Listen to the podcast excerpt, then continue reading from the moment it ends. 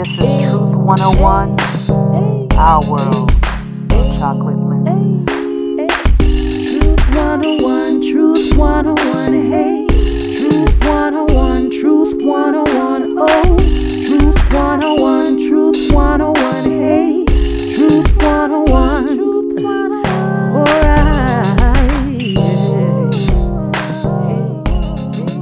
What's up, everybody? It's your girl, your auntie, your favorite singer songwriter, your favorite political commentator, your crazy cousin from the country, Musiq Truth. You're listening to episode 6 of Truth 101 Our World Through Chocolate Lenses, the show where we dive into any and everything until we get to the bottom of it. Where we get to the bottom of everything from politics and pop culture to why people with big arms make the best grits. So, y'all, this has been stewing on me for past two weeks, and I'm going to get right into it. And I'll be honest with you, this episode is going to ruffle some feathers, but I hope that, as always, it simply provides some food for thought. It certainly gave me some things to think about, and I hope that it will do the same for you. So, this week's question is What about us? And to be honest with you, that question is loaded. It gets at that one person who writes, What about us? in the comments section of a post on immigration at the borders or a post on the poverty faced by Native Americans here in the States. It's that one person who tells you to pick workers' rights over women's rights. What about us? What I'm getting at here is the point of view that there is a hierarchy of oppression and a denial of intersectionality when it comes to issues within the Afro American community and within the United States in general. Just a couple weeks ago, a brother told me that I'd better focus on black issues first, because if I were to get stopped by police, they'd likely shoot me for that before any other hat I wear.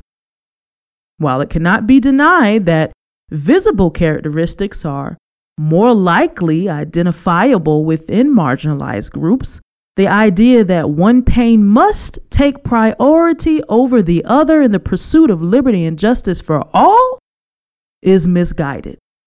Let's unpack this. The great poet and black activist Audre Lorde was also a woman and a member of the LGBT community. And she wrote a poem called, quote, There is no hierarchy of oppressions. I suggest you read it in full but I'll just read an excerpt for you here. She says, I simply do not believe that one aspect of myself can possibly benefit from the oppression of any other part of my identity. She goes on to say, I cannot afford the luxury of fighting one form of oppression only. I cannot afford to believe that freedom from intolerance is the right of only one particular group, and I cannot afford to choose between the fronts upon which I must battle these forces of discrimination wherever they appear to destroy me. And when they appear to destroy me, it will not be long before they appear to destroy you. In his letter from Birmingham jail, Dr. Martin Luther King Jr. said so clearly and mightily and justice anywhere is a threat to justice everywhere. You see, one cannot be woke and asleep or blind to the plight of other marginalized groups because you believe their issues do not impact you directly. That makes one woke, but asleep at the wheel, as I like to say. There's the idea that we're incapable of sharing empathy for other groups' narrative of injustice throughout their history. It's the idea that no one acknowledges our pain, and that if no one acknowledges our pain, then no pain should be acknowledged. Black people are human just like everyone else, and we are perfectly capable of walking and chewing gum at the same time. The human emotion demonstrates a myriad of variation, and empathy is one of them. We can empathize with the history of the Holocaust atrocity, and still fight for justice and the unraveling of systemic racism in our justice system, an end to the prison industrial complex, an end to police brutality and racial profiling, an end to discrimination in the workplace, an end to the excessive imprisonment of nonviolent crimes, an end to barriers to the exercising of our civil and political right to participation, all at the same dang time. I can acknowledge the pain of displaced Palestinians in the Middle East, immigrants currently right here at our border seeking asylum, and fight the good fight for equality right here at home. You see, I cannot afford to put my head in the sand and ignore the plight of other groups for one minute because I wear too many hats as a black, American, Southern, middle class woman who is also a member of the LGBT community. I have no choice but to walk and chew gum at the same time. A choosing of one front over the other denies a part of my identity, freeing oneself while the other gasps for air.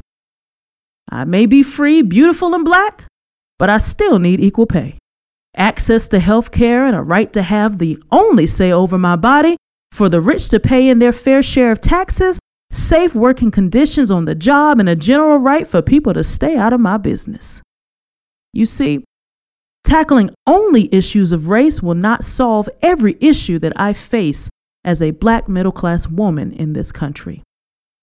You see, there's intersectionality within the black community. You may think that issues of orientation equality do not impact us, but there are black members of the LGBT community. You may think that issues of immigration do not impact us, but there are plenty of black immigrants right here from the Caribbean throughout Latin America and various countries within the continent of Africa.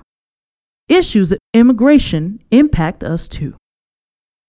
And when we get things right for these marginalized groups, it makes it better for all marginalized groups who face discrimination. You see, members of the white and LGBT community marched right along with us during the civil rights movement because they took a moment to understand that there was value in fighting a fight that may or may not impact you directly. In the 60s and 70s, there were other groups of color who rallied right along with the Black Panthers. Richard Aoki, he was an Asian American Black Panther member. Look him up. He saw value in our protection and liberation, even if it didn't impact his community directly. To this day, there are still groups such as Asians for Black Lives and Latinos for Black Lives. Google them. They don't miss a march. There is no hierarchy of oppression. We don't have to compete. The civil rights movement didn't just bless black people, it made it better for all people of color. Got the country to take a hard look at other areas of improvement for other groups that face discrimination, those same groups that may intersect within the black community, including issues of gender inequality and workers' rights. Affirmative action didn't just bless people of color, it addressed discrimination of any reason, including disability or gender. It made it better for everyone. The American Disabilities Act didn't just bless folks with disabilities, it benefited us all. Don't you use the wheelchair ramp when you're moving boxes with a hand truck?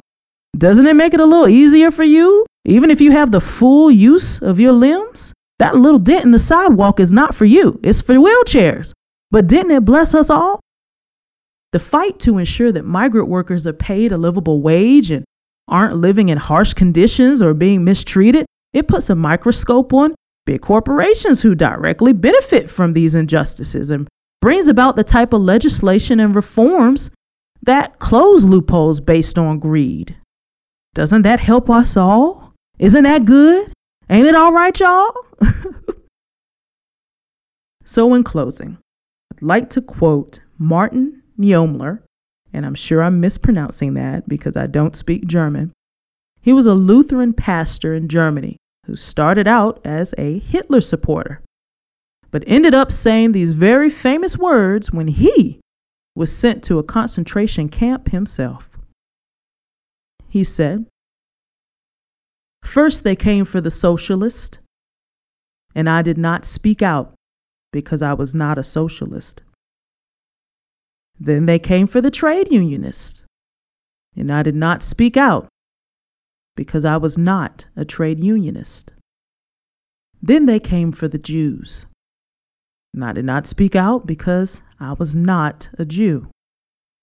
Then they came for me. And there was no one left to speak for me. And I'll leave you with that. That's the truth about competing oppressions. And that's what you tell people when they ask, What about us? Peace, babies, and I'll see you next time.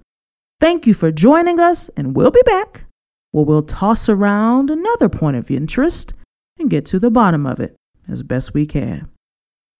Please send me your questions. You can inbox me on our newly refreshed website, musiqtruth.com, or our fan page, facebook.com slash musiqtruth. That's M-U-S-I-Q, truth. Or DM me on social media. Just Google Musiq Truth. You can find me there. Truth 101, Truth 101, I work from chocolate lenses. You got questions, I got answers, ain't no use pretending. We can talk it out, chop it up till we get bored. Research it, flip it, scratch it, or throw it straight out the door. It's Truth 101, a world from chocolate lenses. Send in your questions, cause knowledge we straight spitting and die. You got questions, we got answers, ain't no use pretending. Chop it up, talk it out, knowledge we straight dripping. This is Truth 101, our world, chocolate